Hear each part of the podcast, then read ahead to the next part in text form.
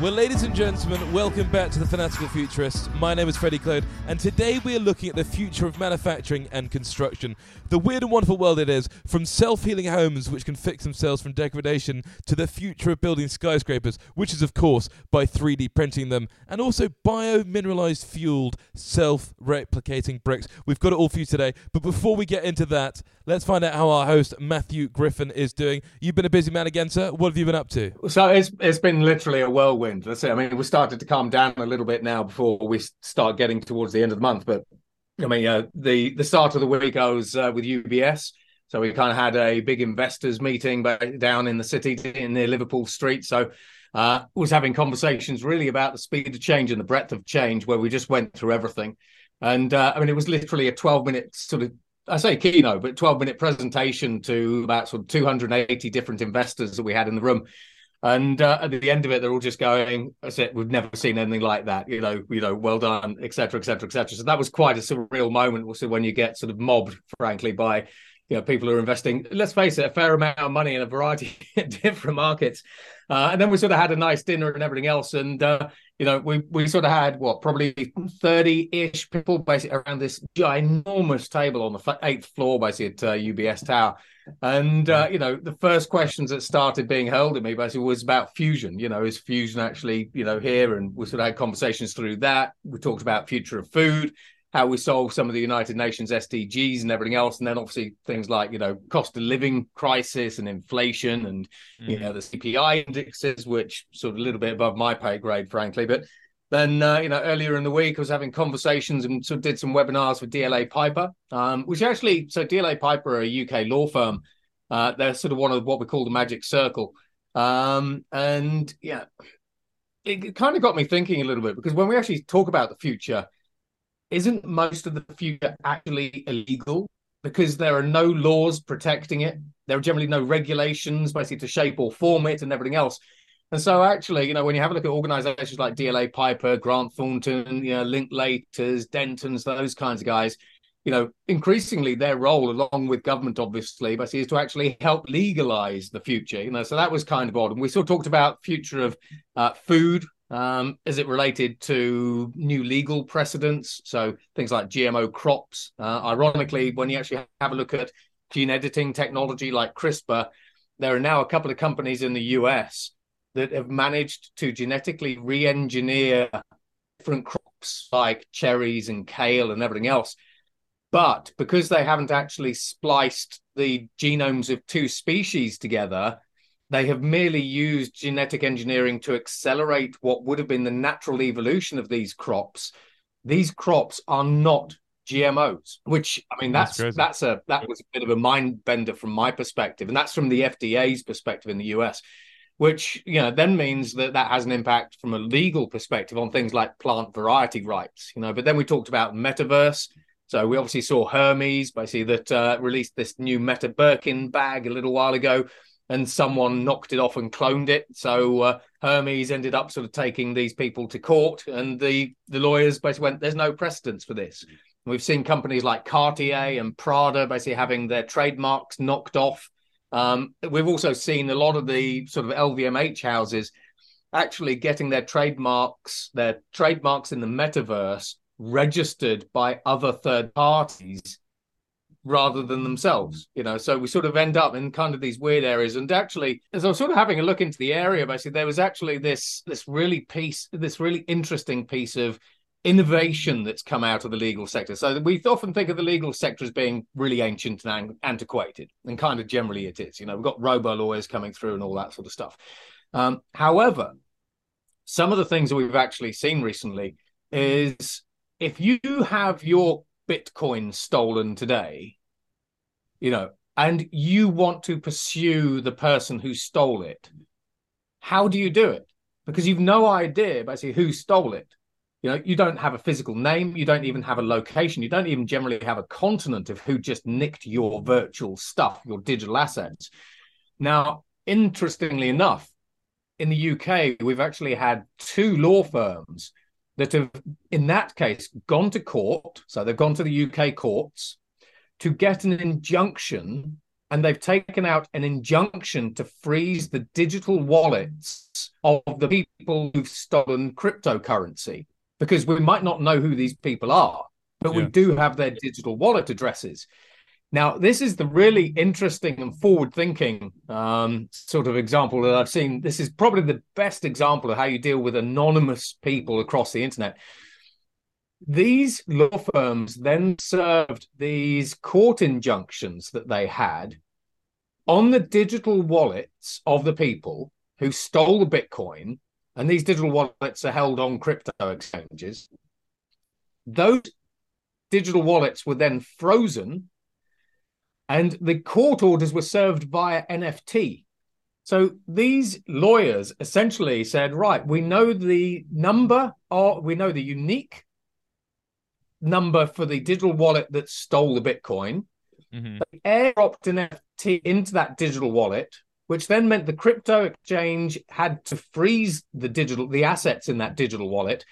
And in the first example of this, the person who stole this other person's Bitcoin ended up returning $1.8 million worth of Bitcoin. Wow. So ironically, the legal profession, I think, might have actually found a way to crack the anonymity problem that the cybersecurity industry has been grappling with. You know, when we have a look at things like ransomware and, you know, what we call attribution in that space. So I thought that, even though we sort of segued there, that's it. I thought that was just a phenomenal example of how a really, being mean to lawyers, antiquated industry like the legal industry can use bleeding edge emerging technology to solve a problem in a way that nobody else has actually figured out yet. A couple of things that you mentioned there, Matthew, the metaverse and also sustainability, which are huge pillars, I know, of the future of manufacturing and construction, which we're going to be talking about on today's podcast. So do we want to kick off with learnings from the metaverse? Yeah, absolutely. So I suppose, you know, when you actually have a look at the future of manufacturing, but also manufacturing and construction,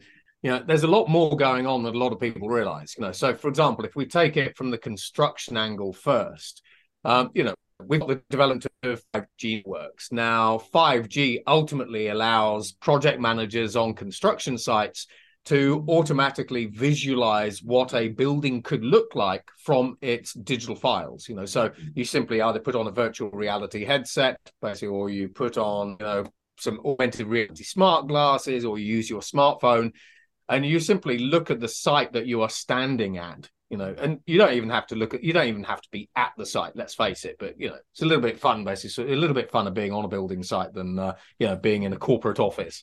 But, you know, when you're actually sort of using these new tools, basically, you can actually see what the final building actually looks like. You can walk through it.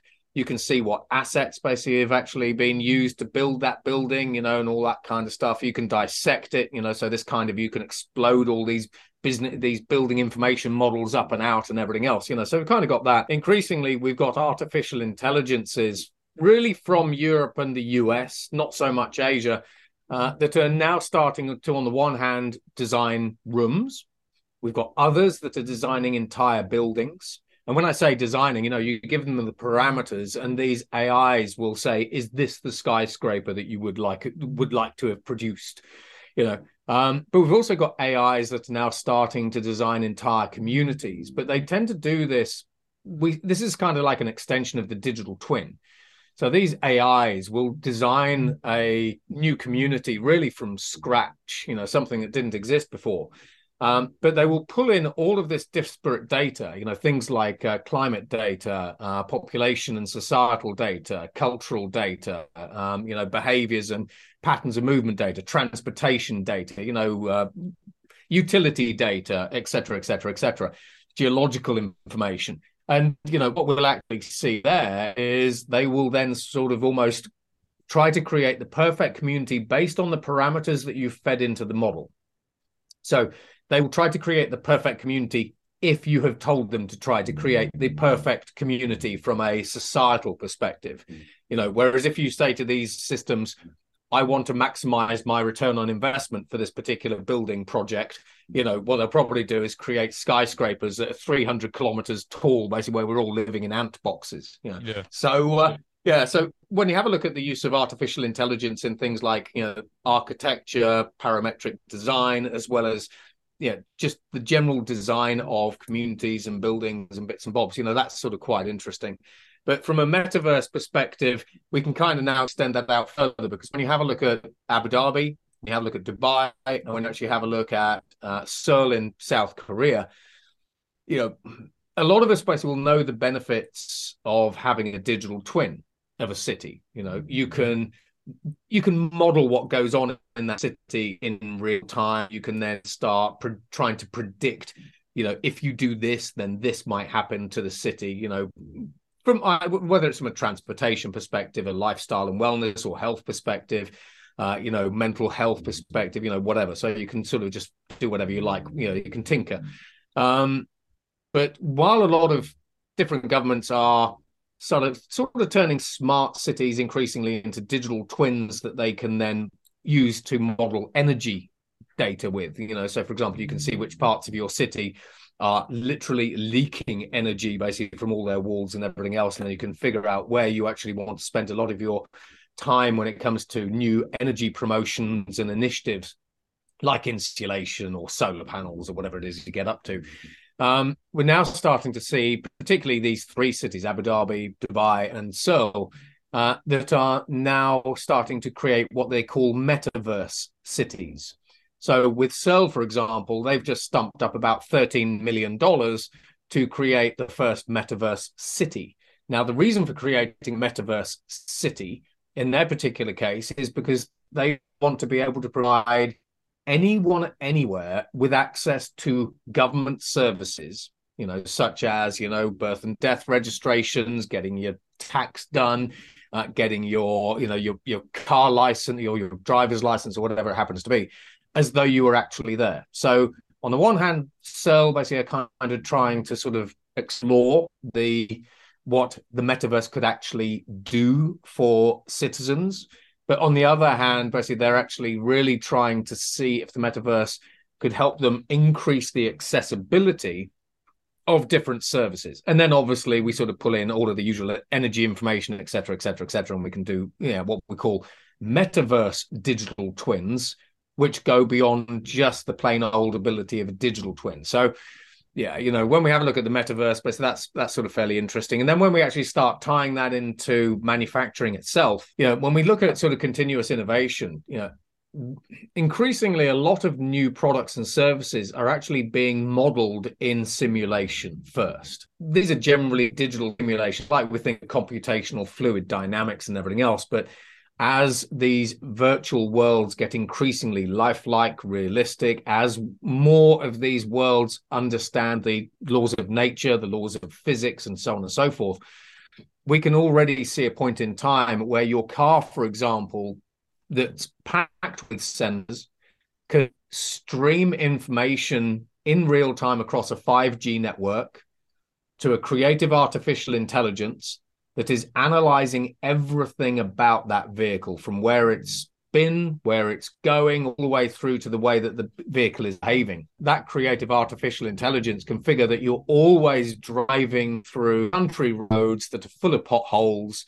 Your car keeps going down into these potholes, and it's noticing that the shock absorbers on your car are just shot. You know, you've gone into a pothole, you've cracked your shock absorber or whatever it happens to be, you've cracked your axle. And these creative AIs basically can then say, well, you know, let's go off and make a better axle. So in real time, so not just in real time, but kind of in digital time, they innovate a new axle that has been specifically tuned and developed for the type of driving that you're doing and the conditions of the road that you are driving along. So now what we have is we've got a kind of a digital copy of that new axle. Now, if you have a look at technology from companies like Siemens, you've got factory digital twins. This is kind of an industry 4 play. But now what we can do is we can take the new product that the artificial intelligence has modeled, and the AI can now push this to the factory digital twin. BMW's got one. That factory digital twin can now figure out the best way to optimize the manufacture of that new product that the AI has just developed. It can figure out the people that need to be involved, the processes that need to be involved, the equipment and assets that need to be involved. It can even model basically things like the swing arm on the robots, the behaviors of the people basically who would be on the production line, you know, while it's making this particular thing. Yeah. So anyway, the factory digital twin sort of says, right, in order to make this product, I have concluded that this is the most optimal factory setting. And once it's got that, the factory manager can, if they want to, can just push a button and manufacture that new part. And then that new part gets automatically fitted basically to the latest BMWs. And so when basically I'm now driving around those same potholed roads, basically in my new BMW, my axles don't crack. So this is where increasingly when we have a look at the way that we can join all these different technologies together to create products that essentially design themselves, let alone products that can be continuously optimized and innovated in real time at very, very low cost, you know, and those new models being pushed automatically to the manufacturing floor, whether it's robotic manufacturing, 3D printing, 4D printing, or molecular assemblers that we can talk about. When we have a look at 3D printing, for example, you can 3D print airplane parts as Airbus have, but as opposed to maybe creating a solid part, you know, I mean, if we have a look at, say, for example, a wrench, you know, just using a silly example, most wrenches today are a solid piece of metal. You know, they weigh, I don't know what, 300, 400 grams, depending on what they are, with a bit of a heavy wrench. But an AI basically will design the same style of wrench, but it might have a honeycomb interior, you know, et cetera, et cetera, et cetera. So what it has is it has exactly the same tensile strength, but it's using up to 80% less material.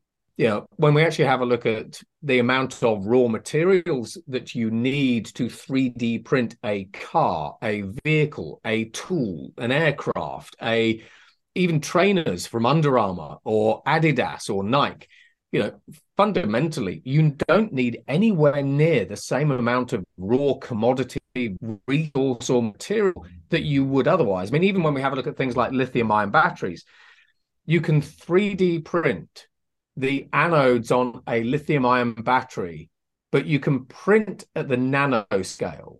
Now, if you 3D print a lithium-ion battery at the nanoscale, you can massively increase the surface area of the anodes and the cathodes. And people are sort of be going, okay, fine, so what? Well, so what is this?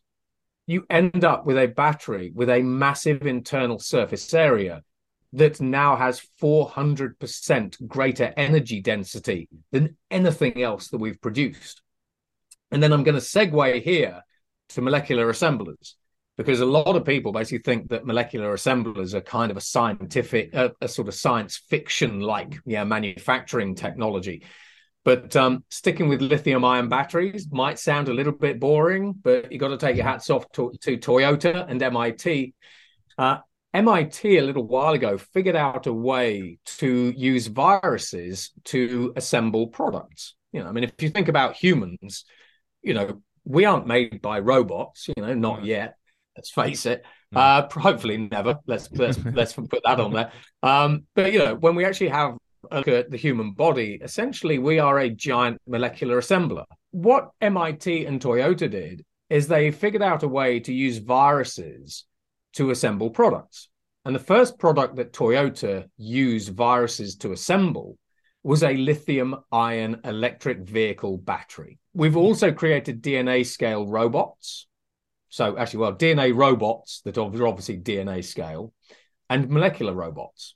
Now, with the molecular robots, researchers, and this is a couple of years old now, researchers put these molecular robots into a molecular-sized production line and then got them to assemble synthetic molecules.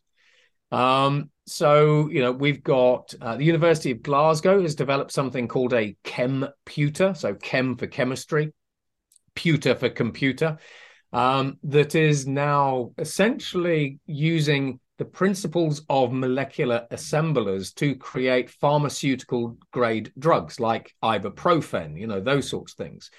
So when we sort of think about the future of manufacturing, you know, today, basically we sort of think about robots, and I've got some stories about robots, particularly Google robots. That's a fun, I'll go into that in a minute. But, you know, we think about robots, maybe we think about robotic automation. Then we think about 3D printing. We might think about 4D printing. Now, when we have a look at 4D printing, we've actually got NASA who are trying to literally now trying to 4D print satellites and other space-like structures in low Earth orbit that self-assemble. So, you know, all you do is you send up a block of materials, and then a 3D printer will then start breaking all those down and go, is this the satellite that you wanted me to produce in low Earth orbit? And you go, yes, it is. Great. You know, wow. So we've actually got space-based manufacturing coming through now, not just with NASA, but also with organizations like Space Tango.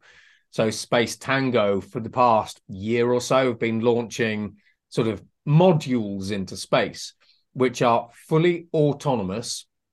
So not just automated, but fully autonomous space-based manufacturing centers, because there are advantages to being able to 3D print and assemble and or manufacture different products, you know, like, for example, pharmaceuticals, basically materials actually in zero gravity environments and that sort of stuff. So, you know, when we have a look at that, you know, you sort of got this interesting segue. But when we sort of now have a look at robots, one of the biggest problems that manufacturers used to have with robots was you'd program a robot to do one thing, you know, and let's say, for example, that one thing that the robot had to do was maybe put a computer chip into your Apple smartphone, you know, and we all know that robots basically could do that millions of times on the trot, never take a break. And, you know, and it would be pretty much perfect all the time. Now, if you wanted that robot to do something else, maybe you wanted that robot to serve somebody a cup of tea for some random reason, you'd have to reprogram it. Now, to reprogram a factory robot like the ones from ABB, for example, would cost about $50,000 and up, which meant that if you wanted to repurpose your entire factory line of robots to do new things in new ways, you were paying a huge amount of money to reprogram them all and get them up and running and, you know, et cetera, et cetera. Now, though, again, whether it's like, I've got a story from MIT. They have a robot called Baxter. You put on a skull cap as a human. You think about the actions that you would like Baxter the robot to do. You know, so 1 minute it's putting computer chips onto a smartphone. The next it's serving someone tea without spilling it on them.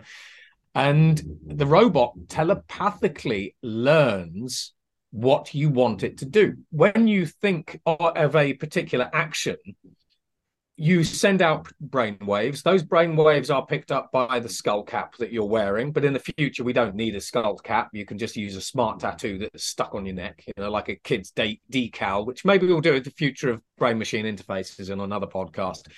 Mm-hmm. Anyway, you know, the skull cap that you're wearing picks up your brainwaves. The artificial intelligence within Baxter goes, right, you know, if these are the brain waves that I'm detecting, then you probably want me to do this action, you know, and off it goes. And then it learns it. So on the one hand, basically we can already telepathically retrain robots to do new things in new ways without having to actually reprogram them, you know, not reprogramming them in the traditional sense. But this is where we now start going into a little bit more sort of Star Trek territory, because, you know, everybody knows about the Borg. You know, as Jean-Luc Picard says, you know, the Borg basically are this single collective of machines and sort of cybernetic organisms and all that kind of stuff that operate a hive mind. You know, every node in the Borg knows everything. It knows everything that every other node knows. Now, a little while ago, Google, as part of their Everyday Robot project, figured out a way basically to use artificial intelligence and the cloud to essentially allow robots to create their own hive minds. Now, what this means is that if you have, say, 500,000 robots around the planet, you can teach one robot to do something, but that robot, because it's connected, I say to the internet, but connected to the cloud, can now pass that knowledge on to every single other connected robot. And so once you've taught one robot how to do something, that robot now, via a hive mind, teaches every other robot how to do that thing. Through like digital osmosis almost. Yeah. Oh, absolutely, yeah. You know, so what we have is we've got new ways to fundamentally retrain robots, whether it be in the factory. You can apply that. You can apply the hive mind to self-driving cars as well. You know, if a self-driving car in Japan sees something new, but then figures out what that new thing is, you know, via using hive mind constructs, there's no reason why it can't then communicate with a car in London and say, by the way, I just saw this shadow on the road and I kind of thought my machine vision systems initially thought it was a rock, but actually it wasn't because of X, Y, and Z. So if you see something similar, it's probably not a rock. You know, you can drive over it. So this is, you know, when we have a look at things like the future of the hive mind economy, you know, that's where we get really into some really weird territory. And I've done the future of work lots and lots of times. And with some communities have actually touched on the on the implications of a hive mind economy, which is a whole different story in itself. But you know, when we start having a look at the future of manufacturing in these kinds of ways, robots are able to do lots of interesting new things along with drones. You know, so in Dubai, basically, we are now starting to use drones to autonomously project, manage, and control drone equipment on construction sites. So in Dubai, they're actually trying to create essentially the world's first fully autonomous construction sites. In general, though, for construction going forward, I mean, obviously, I remember 10 years ago working in advertising, working in a virtual reality, augmented reality little section of the VCCP. And at that time, we just developed an app for IKEA where you could point it at your wall and show what a TV would look like in that space. But I mean, on a grander scale, how big a part is AR playing in the construction of, you know, these cities, these bigger projects nowadays? So, yeah, more and more. And actually, I'll just sort of segue here. In Dubai, you know, when we actually have a look at the future of construction, you know, we've seen 1, 2, and 3-story buildings being 3D printed. But in Dubai, so they want to 3D print an 11-story skyscraper, which would actually be their second go at it, because the first company that they actually sort of asked to 3D print a skyscraper, if you go and actually kind of Google all of this, one of the founders seems to have embezzled all of the money. So I'll just leave that one there. So you can imagine, the first project designed to, and they were Khazar. You know, the first project that was designed to 3D print a skyscraper in Dubai hasn't happened, doesn't look like it's ever going to happen because humans got involved in the wrong way. So someone's on holiday in Monaco with a big smile on their face. Yeah, exactly. Yeah, that's it.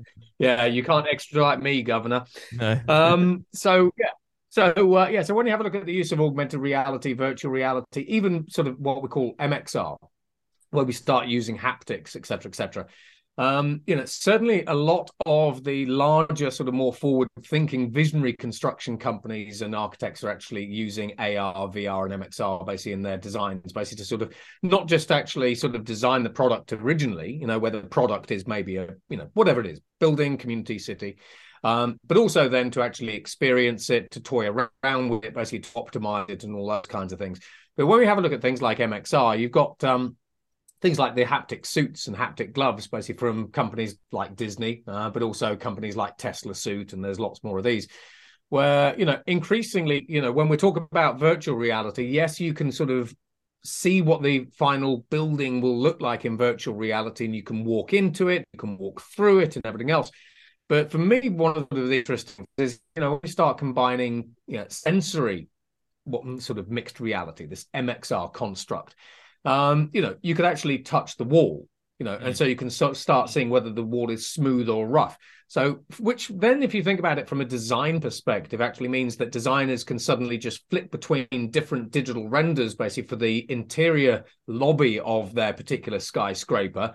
And, you know, they actually then can start feeling that skyscraper from a tactical perspective or a tacit perspective, which again sort of starts moving, building design forwards.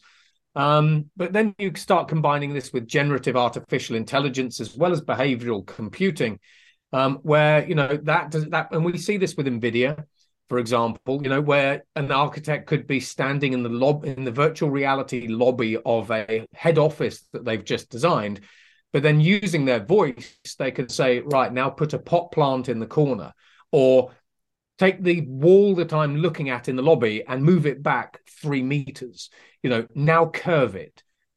So when we actually think about the process of architecting and designing these different buildings, you know, from a sort of modern day perspective, you know, a lot of the architects that I know, you know, they still love their Wacom pens and all that kind of stuff, you know, et cetera, et cetera. But when we have a look at younger generations, you know, like my kids, you know, when my kids, you know, graduate in 10, 15 years time, if they want to actually design buildings, you know, whether those are real buildings, you know, in the real world, or whether those are virtual worlds in the metaverse, because we see Ernst & Young, for example, as well as companies like Accenture, who are building virtual reality sort of metaverse campuses and cities, basically, that they can take their clients to, you know, sort of take their clients into and sort of explore and everything else. Yeah, increasingly, the way that we design these will be in collaboration with generative artificial intelligences, where we say, you know, I'm looking at a field. In that field, I would like a 32-story skyscraper. I would like it to look modern. I would like it basically to have elements of Zaha Hadid in it, you know, et cetera, et cetera. And the AI knows what you sort of mean. And it creates, say, for example, a Zaha Hadid, like, you know, curvy building, or, you know, whatever it happens to be. That's where I think all of a sudden, you know, when you start thinking about being able to design buildings in that way that have any shape as well, that can then be 3D printed, you know, a lot of skyscrapers, as well as regular buildings that we see today, if you look and think about houses, you know, the houses that we all live in today are basically shoeboxes. You know, they're cubes. But if I can 3D print a house or a skyscraper, I can 3D print it into any kind of design, any shape that I like. So this is where actually, when we have a look at the future of things like civil engineering, so actually, ironically, last week I was with a lot of the civil engineering community in London, and this might appear on the YouTube channel if I can get the video. I was talking about civil engineering in the year 2080. So that's 2080, because they wanted me to. And this is sort of where actually from a future construction perspective, we were talking about the use of synthetic biology to grow skyscrapers. You know, you take an acorn seed, you basically plant it in the field and it grows your skyscraper. You know, and when people sort of think, well, you know, when we start thinking about the use of synthetic biology to grow a city or grow a skyscraper, people go, yeah, but that's nuts. And yet, when you have a look at nature makes giant redwoods from a seed. You know, the only reason why we can't actually grow a skyscraper from, say, an acorn seed is because we don't yet know how nature controls the form and function to create of the stem cells and, you know, all the different cells involved in growing a giant sequoia.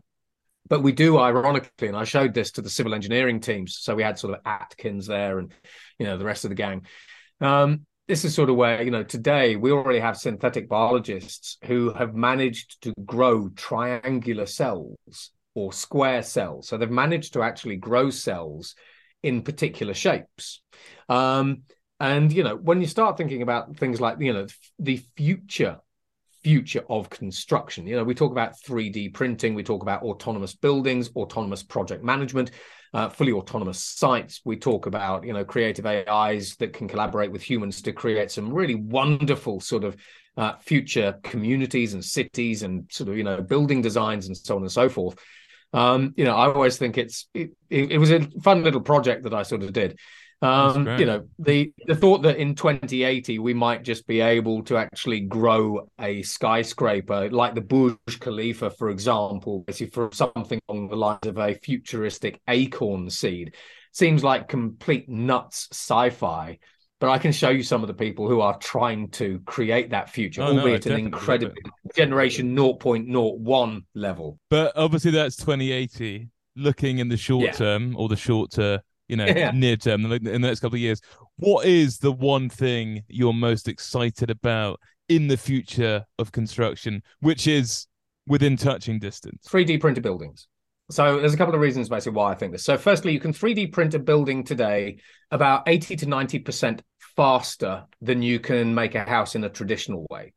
Now, 3D printed buildings today, you know, you still need to put the glass in, you still need to put the plumbing and the electrics in and the tiles on the roof, you know, but, you know, the ability to 3D print buildings basically today is actually really interesting.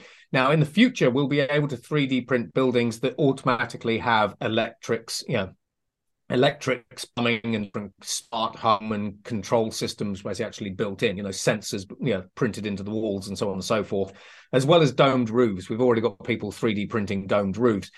So when you have a look at 3D printed buildings, you can 3D print a building about 80 to 90% faster than you can make a traditional, say, four-bed house today. You can also do it for about 60 to 80% less money, bearing in mind that buildings are very expensive. You know, if you want to buy a home, anyone in a major city nowadays, basically, you know, you need a second mortgage just to think about basically sort of, you know, being able to afford a home.